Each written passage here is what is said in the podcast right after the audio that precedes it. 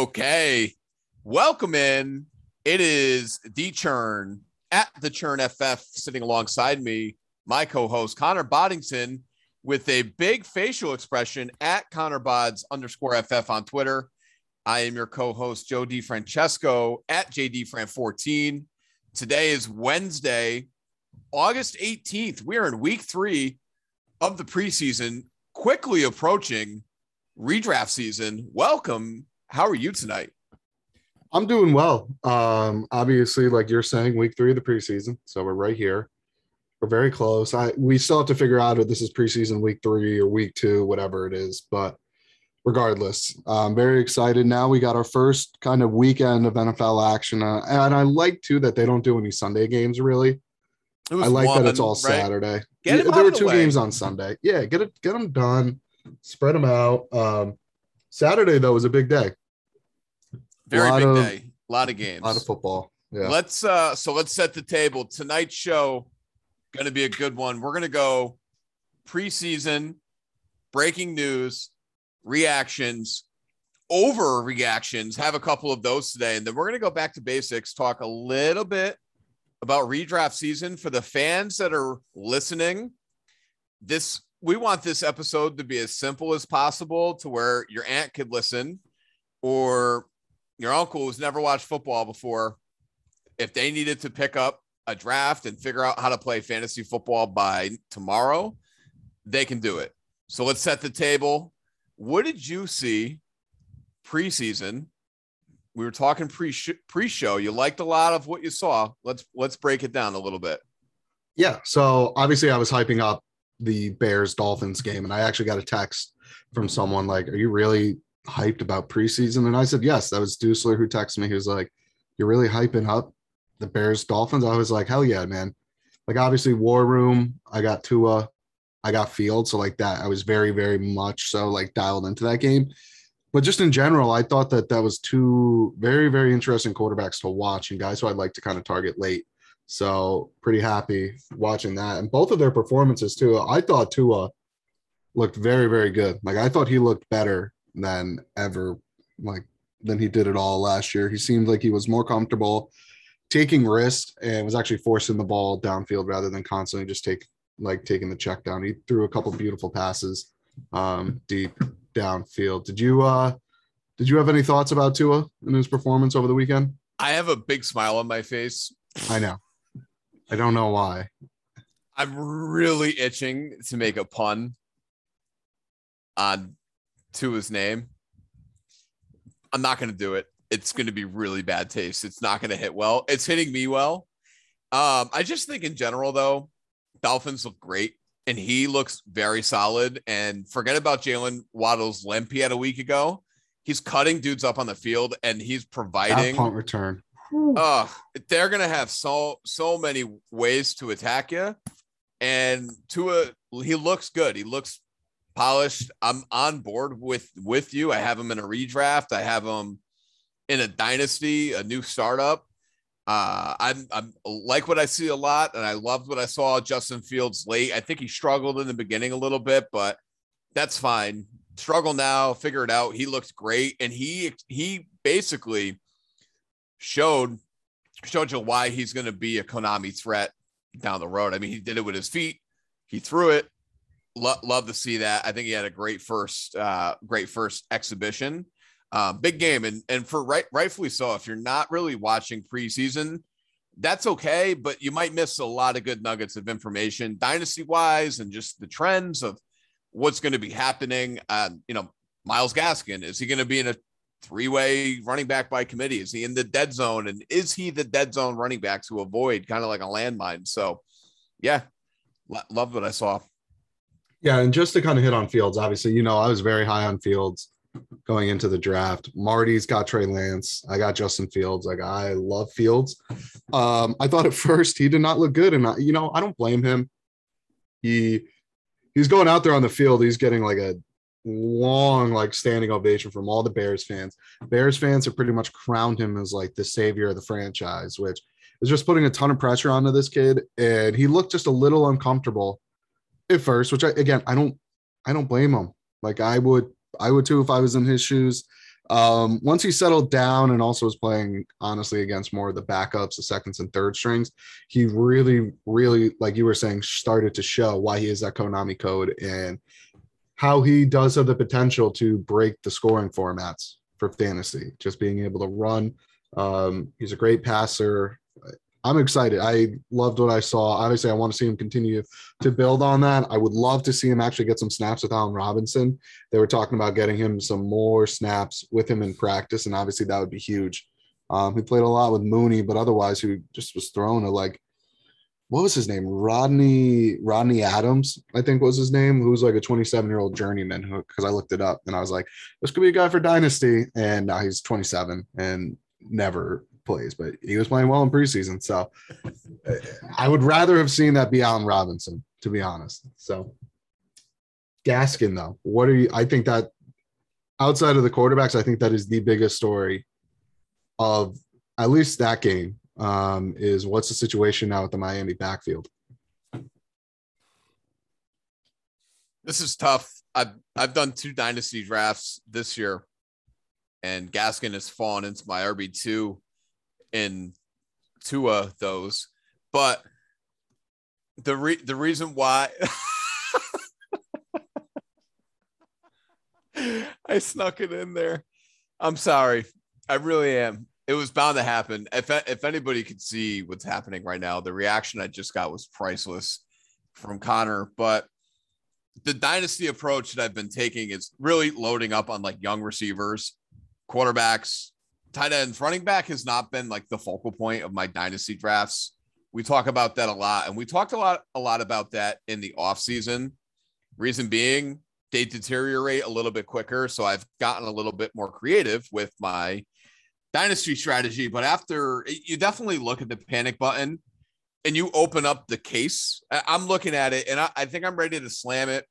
Malcolm Brown's stat line by no means is intimidating where he's getting carries though and the volume of where he's getting carries though i think they just look at him and they see like a real like a like a running back like you're tried and true like running back carrier of the football but he's not going to be anything you're interested in fantasy wise what is that going to do? Immediately deterioration of myles gaskin's value and he was a guy coming in around like four rounds four to six. Someone's gonna you're gonna he's now like planted as a landmine yeah. in round six. And what that means is somebody's going to trip over the wire. Landmine, Myles Gaskin, trouble brewing. He better not be your RB2 and redraft this year, or you are in a world of hurt. Maybe RB4 yeah. at this point. Yeah. And that was the thing, too. Kind of what you were talking about earlier, where it's like, hey, you don't really need to be watching preseason, but if you don't, you can miss out on nuggets like this. And right now, if you're doing your drafts, I mean, Gaskin, his ADP has probably not been reflective in how this past weekend went. And normally it's like, all right, let's not overreact to one quarter of preseason football that they played. But I am very worried about Gaskin. And I was telling you all offseason, I was like, Malcolm Brown is solid. Malcolm Brown is going to steal snaps. I did not expect it to be like that. He played most of the third downs. He got every single goal line carry they're going to keep him in because of his pass protection skills, which, which right now with Tua coming off a broken hip, granted that was two years ago at this point, but they have to be concerned about that. Their O line was okay, not great. So I, just another guy who can block well is going to play, and obviously Salvon Ahmed, he had a long touchdown too. And Flores came out on Monday and said it's going to be a three-headed monster. He said it's going to be a three-back committee. And yeah, I just I'm going to have zero shares of Myles Gaskin this year in redraft. I do not like where he's being drafted. If the market corrects and he falls down into like the seventh, eighth, ninth round, then I'd be like, okay, I could, I could stomach this because he is still a good player. He is. I still think I think Ahmed is better. I really do. I I don't know if that's crazy. I think Ahmed is just a better running back. I've been in on him since last not January 21, January 2020, coming out of Washington and I spent twenty dollars fab on him after the draft when he went undrafted by the Niners and then got cut. Mm. So I'm an Ahmed truther. Compelling points. We're talking a ton of Dolphins. Today, yeah, too much Dolphins. Let's keep it moving here. Just a couple notes. All the quarterbacks look like decent, better than Yeah, none of them expect. imploded. Yeah, None of them imploded. that's exciting. We didn't really see too much of Mac Jones over at the churn. I'm very excited for when he takes over the quarterback room, though. He's just a laser accurate passer, and he is exactly what the Patriots look for. He's going to bring the Patriot way back. Very excited about that. Um, Chargers, they look good. Josh Palmer, six for 36. He is going to push for number three. This is important dynasty wise. This is also maybe important deeper leagues. Josh Palmer is going to push wide wide receiver three in LAC. think- Could it be two? Because this isn't Mike Williams banged up? Like I, He's got a hip flexor. I don't think it's likely, but it's just something that could he could push in it. I mean, he played. I mean, he's sorry to cut you off, but he's built like an outside alpha wide receiver. What is he like six three, like over two hundred? Like he's got the size, he's got the speed. So I just I don't think he becomes a wide receiver too, but it is just something to keep in mind like that. I do think that's in the realm of outcomes. I think wide receiver three is probably well within his grasp though for them. Yeah, agreed. But Char- Chargers look good.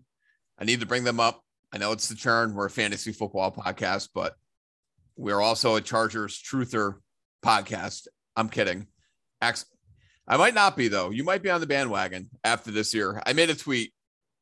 The bandwagon is already revving up its engine. The more the merrier, but don't be shy. We are it's going to be taken off this year. A lot of a lot of Herbert jerseys are like all top 50 and his Nike Vapor Elite, the $300 option is top 5 right now in jersey sales. Very excited about that. They're loving it. And fun fact, the churn is going to SoFi December 12th. Thank you, indeed.com. We'll be going to see Giants Chargers uh, later in the year. So definitely pumped about that too. Very, very excited. That'll be a blast. Uh, sh- we'll figure out the show that week. We'll we'll figure something out. Yeah, I'm just we'll- thinking about that now. Live show in December. yeah, yeah. But um, we got a couple months to figure that out. Um, all right, let's dive news. Yeah. Player news. Darren Waller's back. thank God. and he he's uncoverable. He's uncoverable. And let me bring up a couple notes about Darren Waller. Got uh, on Twitter about Darren Waller today. PPR, he was good enough for RB eight, wide receiver eight, point and a half, tight end premium. He was the sixth best non-quarterback asset in tight end premium last year. If he decreased by 60 points this year, he would have still been best for top 12 non quarterback tight end premium asset. He is a smash and he's not being smashed enough. He's healthy. He's fine. He got some veteran days off. He's schooling dudes on the playground. Very happy to have him back. now, does Bryan Edwards being Randy Moss and Terrell Owens combined into one, does that worry you at all? For because I'll be honest, it doesn't. With what you just said about him getting 60 less points and still being a top 12 player overall in tight end premium, I got no issues drafting Waller in the second round. Um, if it's any type of PPR, I think he's just going to get peppered with targets. And I mean, if you take him over, I, I would not agree taking him over Kelce, but I could see the rationale behind it. Like, I don't think it's absurd to do that. I think you're wrong. I disagree with you if you do that, but I could see a world where that that could work out for you. Well, Travis Kelce shaved his beard. So that too. Oh, that should have non-analytic off the show. Yeah, we're in trouble. He, We're beard it's like when. Ju- it's like when Justin Herbert when he shaved his head and he came in with a buzz cut and he looked like he was five years younger. No, Justin Herbert, he plays with the flow. Travis Kelce, where's your swagger, bro? You need the beard. Gotta have the beard. yeah. Did you see though his, his Twitter profile picture now? Uh no. Go go look at his Twitter profile picture. It's Travis very Kelce. funny. Yeah. He uh he went into Microsoft Paint and just drew his beard back on. It's very funny. It is so badly done, but it is so, so, so funny. At least I saw he, he tweeted it out yesterday. So I hope he didn't delete it. But for anyone who saw that Kelce shaved his beard, go look at his Twitter profile picture. It's very, very funny. Um, Yeah. Who do you got? What do you got up next for player news? I do not have Roto World up. I'm bringing it up right now. Yeah. So, but by the way, we do churn through most of our news off Roto World. So for rookie fantasy players, rotoworld.com. NFL's the drop down, player news, headlines, and we're running through them. We're analyzing them for you. Next up on my side, I'm not even going to bring up Tim Tebow. I'm not interested. Kerryon Johnson cut by the Eagles. He's going to get waived with an injury designation. I think that bodes well for Miles Sanders this year. He's actually kind of screaming as one of those dead zone running backs that were if you come away with RB1, RB2, and then you go receiver with your third pick, I actually um, I think I'm back in Miles Sanders. He's going to be fine this year.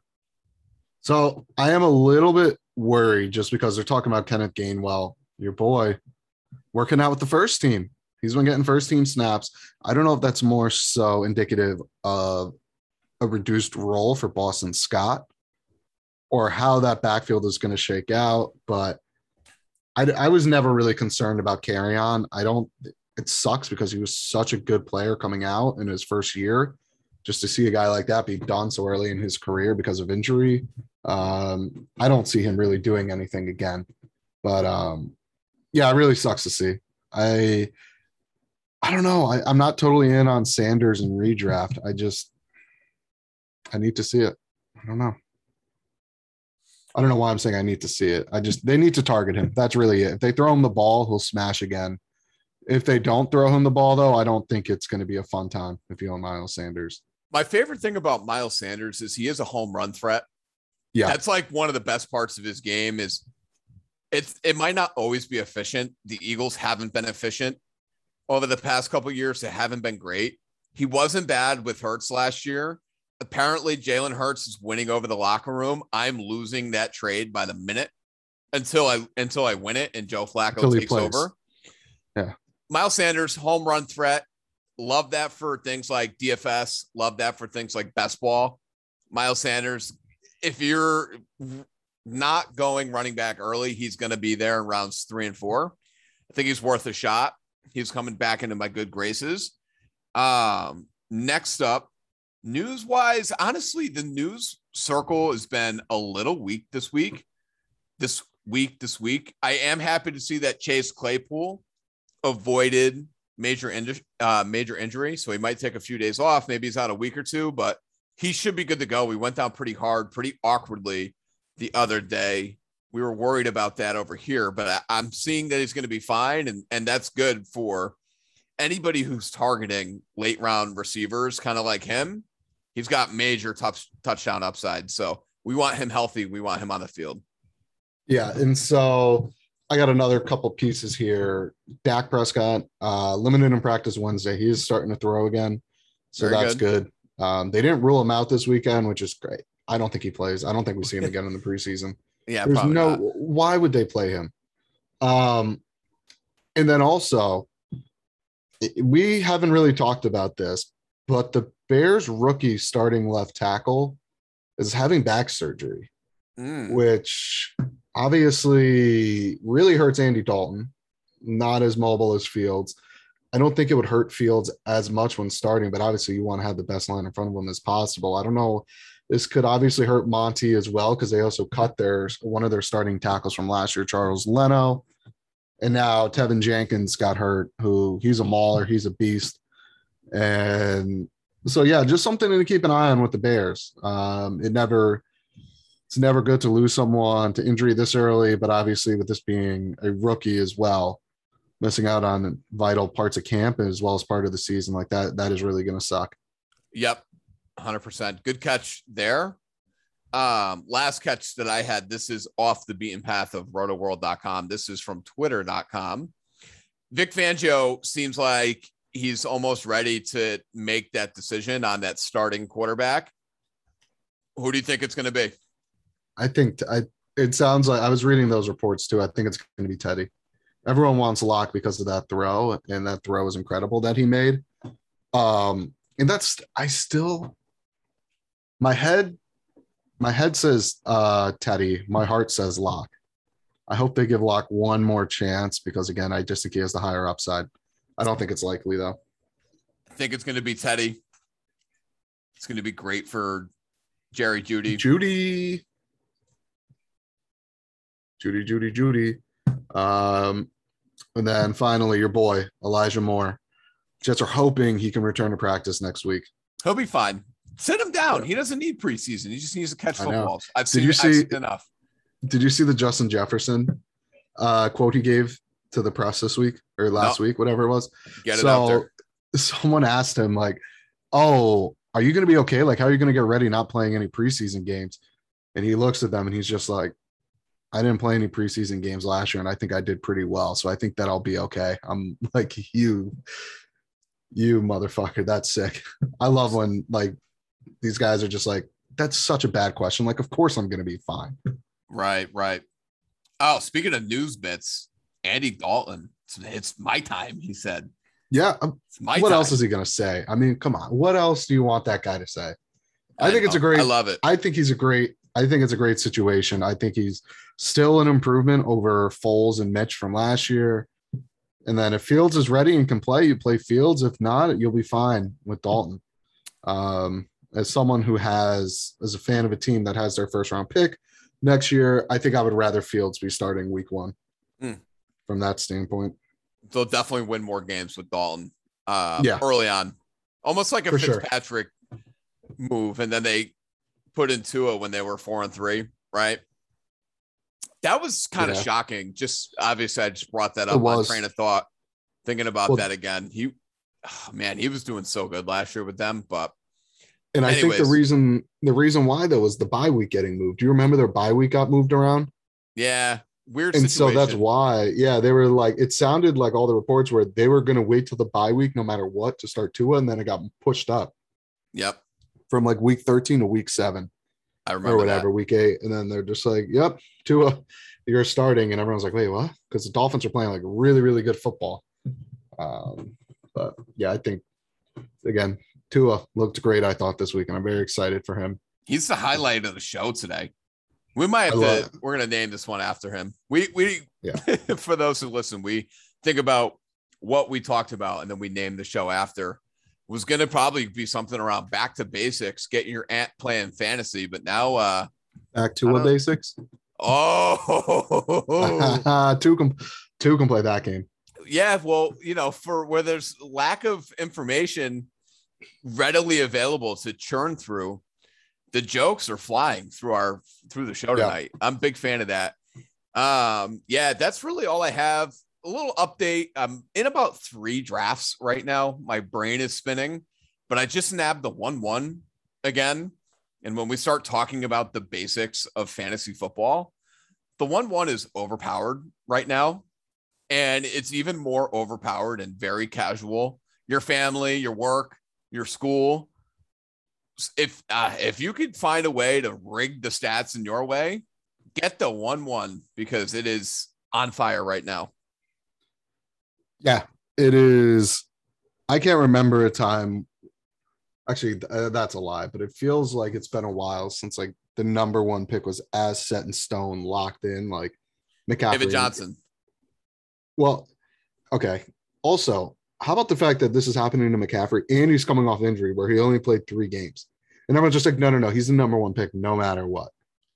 Like, and I'm I'm with them, but I was like, I can't remember a time there was ever an off season like this for a guy. Because normally, like, I mean, you're you're seeing it with Saquon now. Granted, much different injuries that they're dealing with, but it's like Saquon is all of a sudden now he might slide out of the first round of some drafts. Like, We'll see. The reason behind McCaffrey, think about his PPR finish. If you get 80% of that, he's still the running back one. oh yeah, 75% of that, dude, he played three games last year and finished the season with like 90 points. he was averaging He was 30 like points top- per game. And that's Yeah. it. Well, there you Yeah. have it. Yeah. So, yes, if you are just starting fantasy and you get the number one pick, take Christian McCaffrey. Do not take a quarterback unless you are in some type of two quarterback or super flex. And if you've never played fantasy before and that's what you're doing, that's a risky move. Um, it took us, I mean, it took me almost a decade, I think, before my first super flex league, which is like two quarterback pretty much for anyone um, who doesn't know what that means. But yeah, right now, if you're doing one quarterback, do not take a quarterback in the first round. Even Mahomes, Lamar, Herbert, Josh Allen, do not take those in the first round. Always go, at least Joe and I always lean running back. Obviously, this kind of goes person by person, what your preferences are, but the key to winning fantasy is having a workhorse running back, and those usually come out of the first round. Workhorse or uh, a, a bell cow? I think Scott Barrett would be mad at us for not referencing the term bell cow running is he. Cut, is he cutting the checks? He, if he, starts cut- cutting the checks, I will say bell cow. Well- there is a definable, a definition of like your bell cow, and let's let's just go right into it. So, running back position. What is a bell cow? Ninety percent to ninety-five percent of the team's touches on a weekly basis. That is your Steelers version of Le'Veon Bell. That is Ezekiel Elliott, his first few years, bell cow. Things like that your Derrick Henrys, bell cow. Next up, like Connor said, your workhorse. They're getting around like 70% of your touches. We're still aiming for workhorses, guys that catch the football. We know that the standard's going to be most likely PPR nowadays. We're not dinosaurs anymore at the churn. We've grown up. We still have our 10 year stand, standard league but aiming for running backs early and often. If you'd never played fantasy before, you could show up on draft day, draft three running backs, get a couple receivers, pick a quarterback, and you have a team that competes on a weekly basis. So, my take here is understand what kind of format you're playing. One quarterback leagues are the standard for every casual football league you can come up with. It means the quarterback position is the most worthless position that you can draft early in a fantasy draft. Connor, your take. You are correct. And now that might seem a little bit backwards considering how important of a position it is in all sports. You could say quarterback is probably the most important position. And fantasy does a really bad job of kind of taking that importance and bringing it over. So the reason why it's not as important is if you think about it, you're probably anywhere from a 10 to 12 team league. It's kind of the standard. So, all right, if you have one, if every team has one starting quarterback, that means there are 10 or 12 of the 32 quarterbacks who start every week playing in a roster on a given week. Now, when you get to running backs, you can start two running backs. So all of a sudden now there's 20 starting running backs every week. And then obviously you get into flex positions too. But just in terms of position scarcity, quarterback is the easiest one to get into to play just because these guys will always put up points and you can usually pick guys up off of free agency and start them during the week. Like that's a pretty popular strategy. It's just called streaming quarterbacks. And I know a lot of people do it. People are successful doing it. I've done it before. Um, Joe, have you have you done that? I'm sure you have it. Like Think about streaming quarterbacks. Think about the title game of 2019 and Dynasty. I streamed Ryan Fitzpatrick, victory, championship. You could do it. You could win your leagues with guy, guys like Ryan Fitzpatrick at the helm. Obviously, it's 2021. We've grown up a little bit. Where do you want to find better streaming value? Guys who run the football a little bit more. Now, Yep. those are going to be your quarterbacks that go early and often. However, there are a couple names that you need to jot down on your notepad that are going to be available after every single other team has already taken a quarterback. Those guys are names like Trey Lance, Tua runs the football a little bit, Justin Fields. Why do you get those guys late? Because they can take over their teams at any point. And your first quarterback can be somebody like Kirk Cousins, who's going to throw say touchdowns Kirk Cousins. Yep. if you have a six point passing touchdowns, in your league, go and get Matt Stafford and then draft a late guy. Or when nobody's really taking quarterbacks, go ahead and take Jalen Hurts and then somebody a little bit safer after him and swing for the fences. But the reason why we throw these names out there is because they're available after you've already built your team with running backs, wide receivers, maybe tight end. We'll dive into tight end next because it's the second weakest position in fantasy. But if you're really just starting off, don't rush to the podium and grab a quarterback. You don't need to do it at all. No. And so the reason why Joe and I are talking about these guys who run the ball and why they're more valuable are they better real life quarterbacks than some of the guys? Like, is we'll just say like Jalen Hurts versus Tom Brady. They seem to be going in kind of that same area in drafts, just about give or take a couple. But you guys get my point.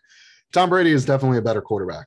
Hurts, though, has a higher ceiling in fantasy because he runs the ball.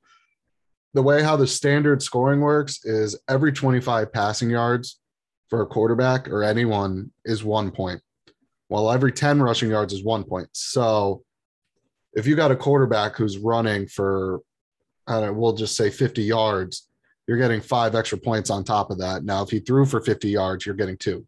So there you could see you get an extra three points, and obviously those add up. And so that's how these guys are breaking the fantasy landscape. Like Lamar Jackson is, he's not a great passer. He's probably in the bottom half in terms of NFL quarterbacks when it comes to actually passing the ball. But fantasy wise, he's a cheat code because he's going to run for a thousand yards and he scores touchdowns on the ground. And so in most leagues, you'll see passing touchdowns are worth four because they happen so often, while running for anyone is still six. So you got those guys, and they can just completely dominate and win you a week. Um, but again, it's just important to say, hey, look, there's so many other guys who I could get. I could start, and as long as I play the matchups well, you are going to be in good shape. Agreed.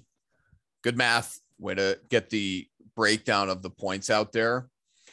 Another thing that's important here, throwing a little tidbit floor versus ceiling, and why the rushing has a bigger impact. It's because when a quarterback runs a little bit more, they have a higher floor, meaning they're more likely to score a baseline minimum number of points that is higher than average than quarterbacks that do not.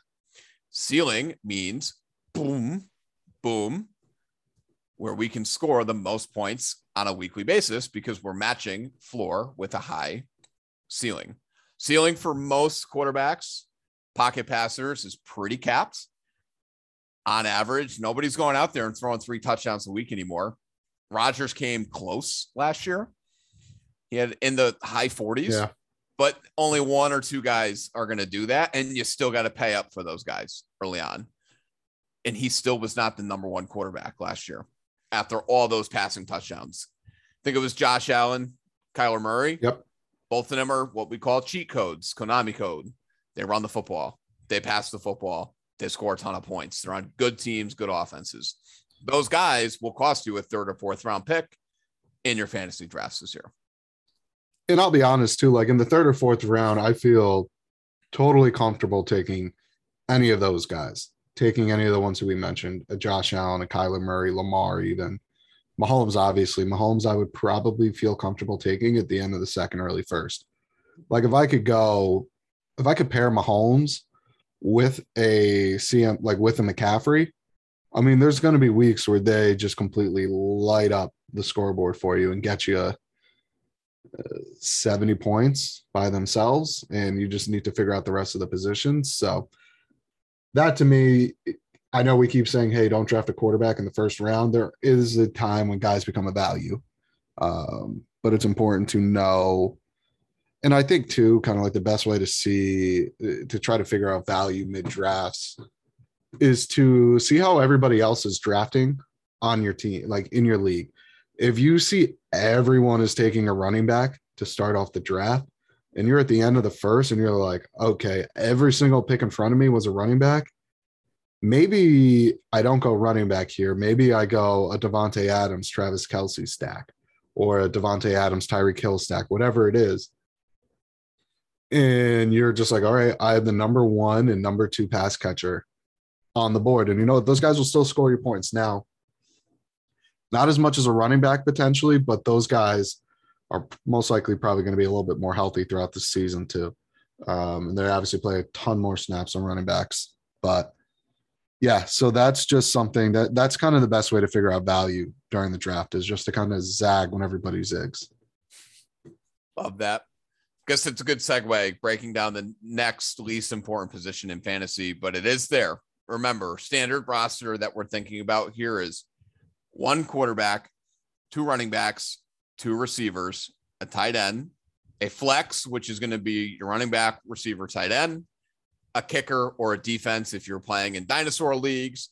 If you're listening and this is something that's been shared with you because you're a first time fantasy player and people want to learn how to play, they're probably going to have kickers and defense in your league. Okay. Why is the tight end least important next to quarterback? And why should you wait on drafting a tight end? There are on any given week 32 to 40 tight ends that are going to catch passes, right? Only three to six of them actually matter. So if you don't actually get one of those people, the oligarch tight ends the, the ones that are on the field acting like receivers in disguise. Every other tight end is the same player. You're hoping for a touchdown game. Yeah. Couple catches, touchdown. That's it. You can do the same thing with quarterbacks where you can look week to week for the best matchup and play a tight end and you can wait and that allows you to then what we obviously we're stacking running backs and receivers and creating a better team and a, a more solid foundation for a team. Who are the guys, Connor, that you're willing to take early this year?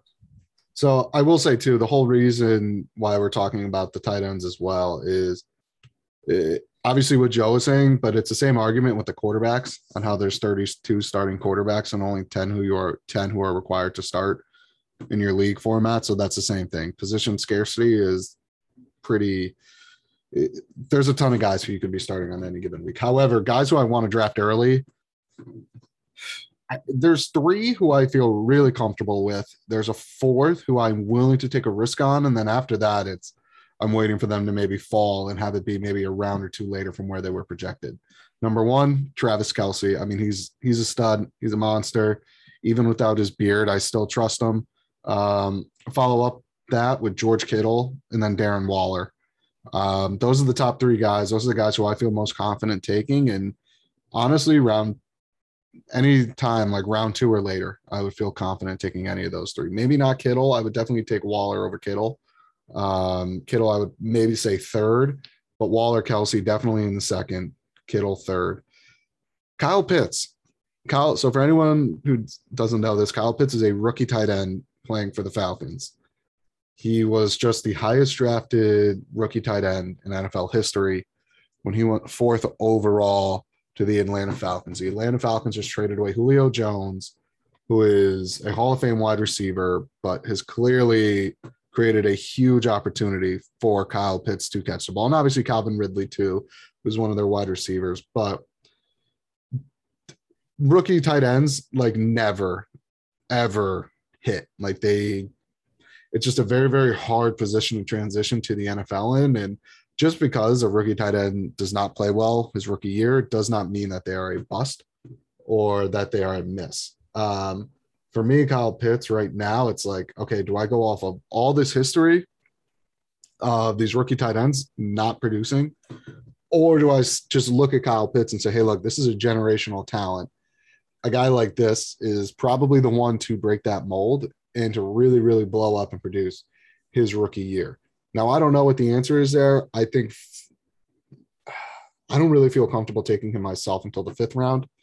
Um, I don't know, Joe, what you're thinking. In my recent draft, he went the last pick of the fourth round, which I'm okay with. And that got obviously paired with McCaffrey and Antonio Gibson and DeAndre Hopkins.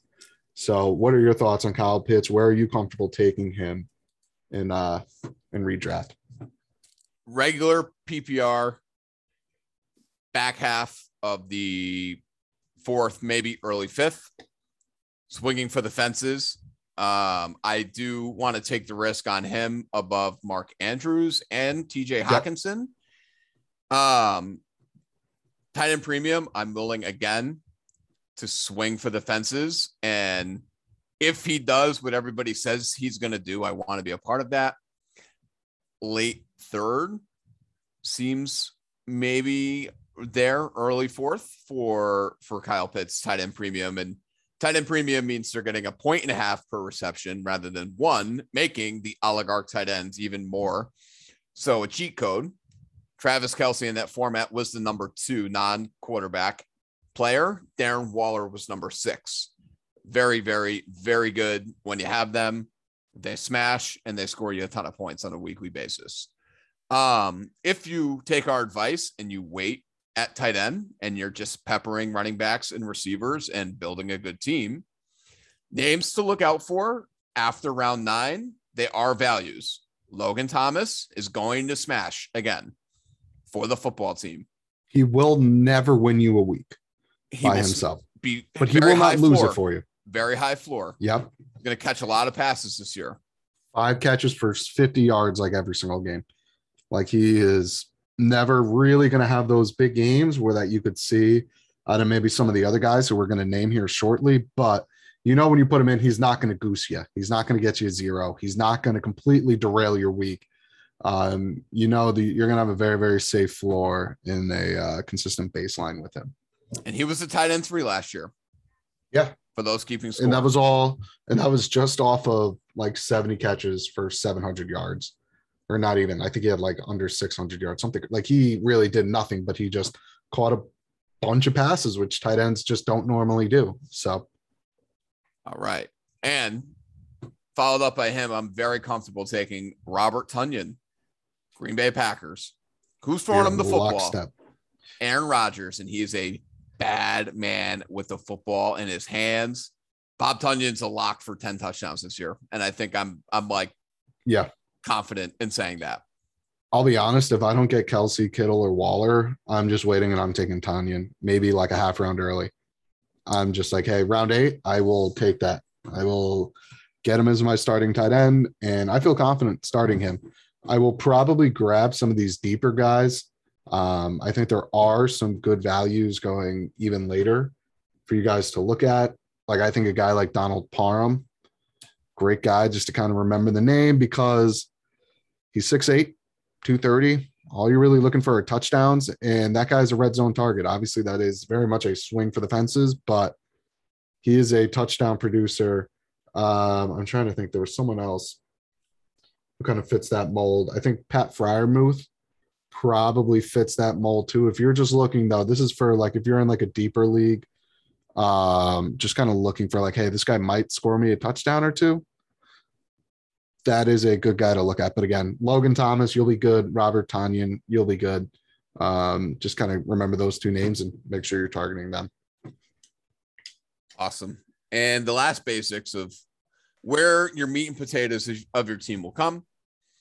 It's running backs and receivers. Receivers are the second most valuable position in standard fantasy, PPR fantasy, home leagues, casual leagues, work leagues, school leagues, everything that most people play. Most people play basic fantasy. Most people. We're talking to you. Receivers, you can draft from round one to round 15 of your draft, and you can find receivers all day long. They're valuable because you need to play two to three of them a week. Two is a guarantee, three, depending on how your team shapes up, and they are loaded.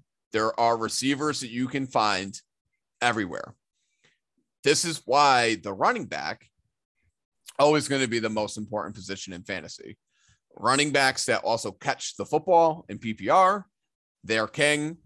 Upside wins championships. This is how you win your league. It's nailing potential running backs that could finish top five at the position. Find the number one running back, and you're almost guaranteed to go to the playoffs. They will carry you. Yeah. And the reason why, too, running backs are more valuable is NFL teams at most have two on the field at one time. Wide receivers, generally, a lot of teams run three wide receivers as kind of like their base offense. They'll run two guys out wide and one guy in the middle of the field in the slot. So obviously, it just means there's a ton more opportunities for the wide receivers to score. So it's a little bit easier to find that value. Running back, once you get past like running back 24, it is a wasteland. So it's important to make sure that you are getting as many of those top guys as you possibly can. Um, now, Joe, are there any, we'll say, kind of like mid to like mid tier uh, wide receivers who you really have your eye on, who you really like this year? If you are going wide receiver or sorry, running back or tight end heavy early, and you're waiting till around like let's say like three to five to kind of take your first pass, like your first receiver. 100%. Um, there's a lot of guys that are falling way too far in 12 team leagues, and you can get them late third, early fourth. And I'll go through some of those names right now, but Cooper Kupp's going to be there. Going to smash. Keenan Allen is easily by far and away the most egregious value, I think, in the wide receiver position. He's a top five football player at any time, like wide receiver, with a unbelievable young gun quarterback throwing him the football, and he's the number one route runner in football. You're going to get him at the back end of round three, maybe early four, and you're going to pair him with bell cow running backs, and he is fine as your first receiver. He's immediate target.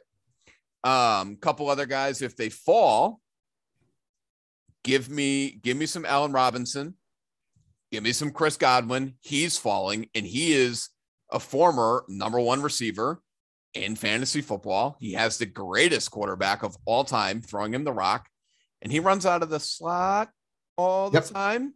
And go. Most of the yeah, if they're going three, if there are there are three wide receivers on the field at one time, the majority of the snaps will be going to Chris Godwin, which snap, slot targets machine. are the most valuable. He's a slot machine. These guys rake catches. Think Jamison Crowder. Think yep. Wes Welker. Wes Welker. Yeah, sure.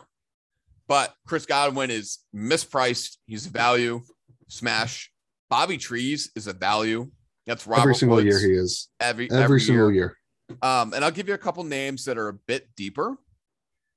Even further back, these guys are going to win you weeks. Adam Thielen, he keeps going further down. He went ADP.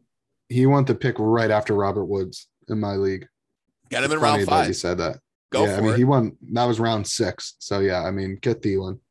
What, what I'm explaining here is you can build a football team, fantasy yeah. football team with multiple, multiple value picks at receiver and hammer running back in the in the beginning. Running back is huge this year. I think it's going to correct itself. Last year was a down year for running back, but when everybody zigs, you zag. Everybody's going to be running to the receiver pool this year because of how much better the win rate the win rate was for receivers last year. A lot of injuries for running backs. Zag, get right back in there, get right back on the horse, get your running backs this year and get them early. Yeah, so I'll just throw a couple other names that you have not talked about. Brandon Aiyuk, I Aiyuk. think is going to. I think Aiyuk is going to smash this year. He seems to be going pretty much in the sixth round, and like for me, he's my wide receiver two in the league, and I feel great about that. Um, another guy, Jerry Jeudy. I think he is going to absolutely be such a value at his ADP right now. I mean, he went in the eighth round of my league that I just finished up, or I'm in the process of drafting right now. Um, but I mean, in the eighth round, it's going to be tough to find a wide receiver with more upside than him. Also, Odell Beckham. It's crazy. I keep getting him as my first bench player. And if he does not have to start for me every single week, the upside with Odell could be league winning potentially. Like if he hits his his ceiling, what he could be, he could help win you a league.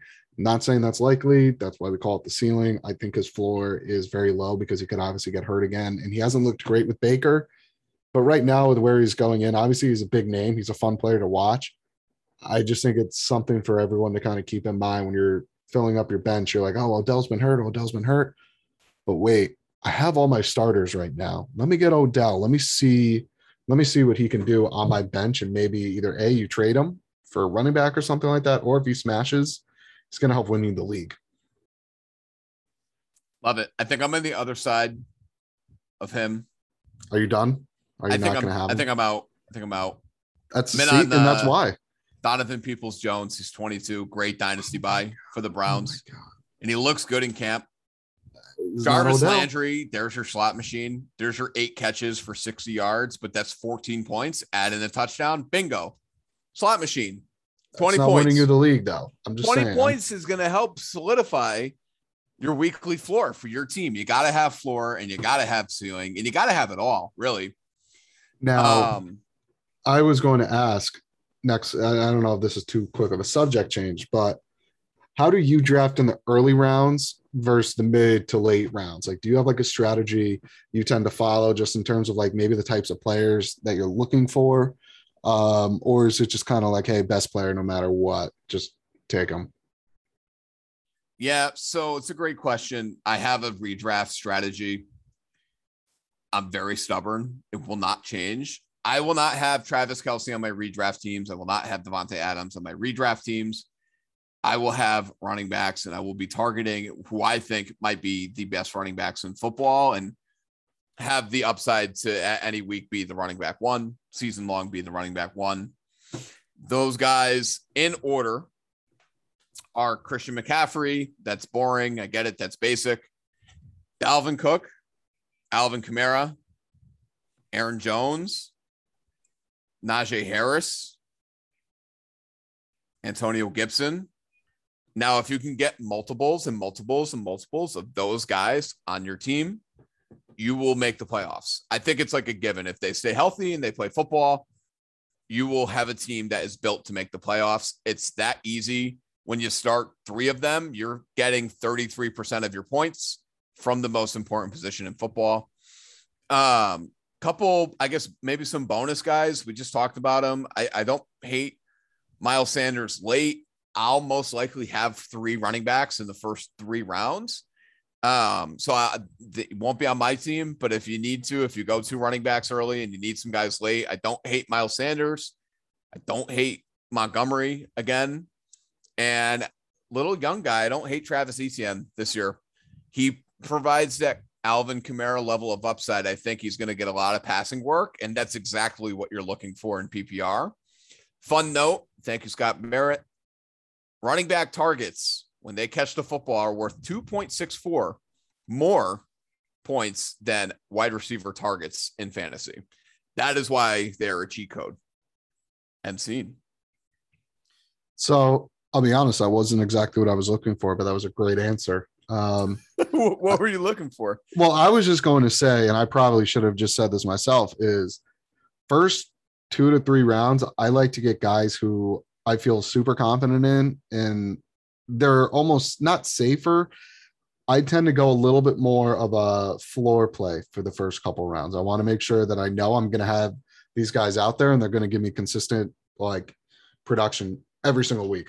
Once I get into the mid rounds, the mid to late rounds, I try to draft a lot based on ceiling because I will overturn my roster so often where like if Odell like if Odell gets hurt and sucks, like I will cut him no issue.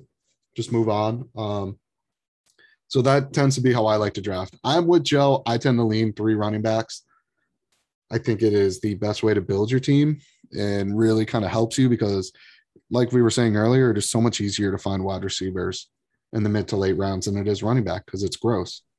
Um, but yeah, so that that's kind of my my big thing is I like to almost play it a little bit more safe at the jump and then uh, go upside after that just because I want to make sure my top three guys hit and deliver. Love it. Safe guys like that are going to include Derrick Henry, Nick Chubb, Aaron Jones. Very safe guys. Nick Chubb, I, I call him the best running back in football right now. He doesn't provide as many targets in the passing game, but he is safe floor for a first round pick. I think he is a safe first round pick. Derrick Henry is built with titanium alloy. If you've never seen him run the football, go and take a look. He's going to run for another 1,500 yards minimum, and he's going to score a lot of touchdowns while he's doing it. Um, I just had a thought that I wanted to bring out. Oh, and if you're hammering running back early, get as many receivers on your bench as possible so you can rotate guys in on a weekly basis and just hold on for dear life. Fantasy's a ride. Injuries Yeah. will happen. Hopefully, they don't happen to your team. We can go in next week, maybe into like some waivers, streaming tactics, how to do that. But if you take some of these basic principles that we just went over to your home leagues this year, you should smash and smash Yeah. easily. I will say too, I think one of my biggest pieces of advice is just to have fun doing this. I mean, at the end of the day, if you want to draft, if you're a Packers fan and you want to just draft strictly Packers guys at the start, you're probably not going to win your league, but like it's meant for you to have fun. Like that's what the purpose of fantasy football is. It's meant to be played with your friends. It's a way to communicate with people, um, and just to kind of stay involved with the sport. So do whatever you think is most fun. Like if you just want to say screw you guys and everything you said, and I want to take Aaron Rodgers in the first round, go take Aaron Rodgers in the first round. Everyone will thank you for your entry fee, but you can do that. Um, but yeah, just make sure you guys are having fun when playing this. It's meant to uh, meant to be a lot of fun. Yes, have fun. Winning is fun. Make sure you Yes. also set yourself up to win. Losing sucks. We like winning at the churn. Um, we're coming up on right above, right below an hour, about at the 56 minute mark here. This is back to basics. Get your aunt and uncle playing fantasy football this year. They should be able to listen to this episode, or anybody should be able to listen to this episode and have a general understanding of how to approach draft season, which is happening from now until September 9th when the season starts. Last tidbit draft is er, draft is late to the season starting as you can to be up to date on like any preseason injuries that happen. You could avoid those guys. They might get hurt from now until then. You don't want to see that happen. You don't want to cripple your leagues before they start. So uh, we're aiming for September 5th for our leagues. That's a Sunday. Obviously, the 4th of September would be a Saturday. That's kind of gonna that's gonna be a huge weekend for drafts. Um, so target those dates. Agreed. Awesome. Um, I just have one other thing too. I meant to shout it out earlier, but last week I was on the That's My Sports podcast with our good friend Aaron Cass. Um, so go back, take a listen to that. We kind of just talk about fantasy in general. Um, a little bit like what Joe and I talk about, but more so about some of the history of like the leagues we've been in, some of the crazy moves we've seen. We talk about where the churn names come from, which I don't think we've actually talked about on this podcast. So I think we have. have we? Yeah. Yeah. We talked Okay. about our team names. We talked about Got the it. churn, like why am I drunk, JD? Why are you worst team ever? Yeah. Things like that. Um, yeah, Well, regardless, Good give them a the follow. Good yeah, go the pod. listen. Yeah, go listen. It was a good time. It was about a half hour, so it was pretty quick. But um, yeah, go go check them out. That was a that was a fun time. yeah, glad you did that. Like we said, we love friends of the pod. If anybody wants to hop on, collaborate with us, we really are starting to look for that a little bit more. Um, so dropping handles at the churn FF. If you have feedback, shout us out. That's at Connor Bods underscore FF. And I am at JD Fran 14. It's redraft season. Anything else from you? No, Carry on. You set your lineups. Leagues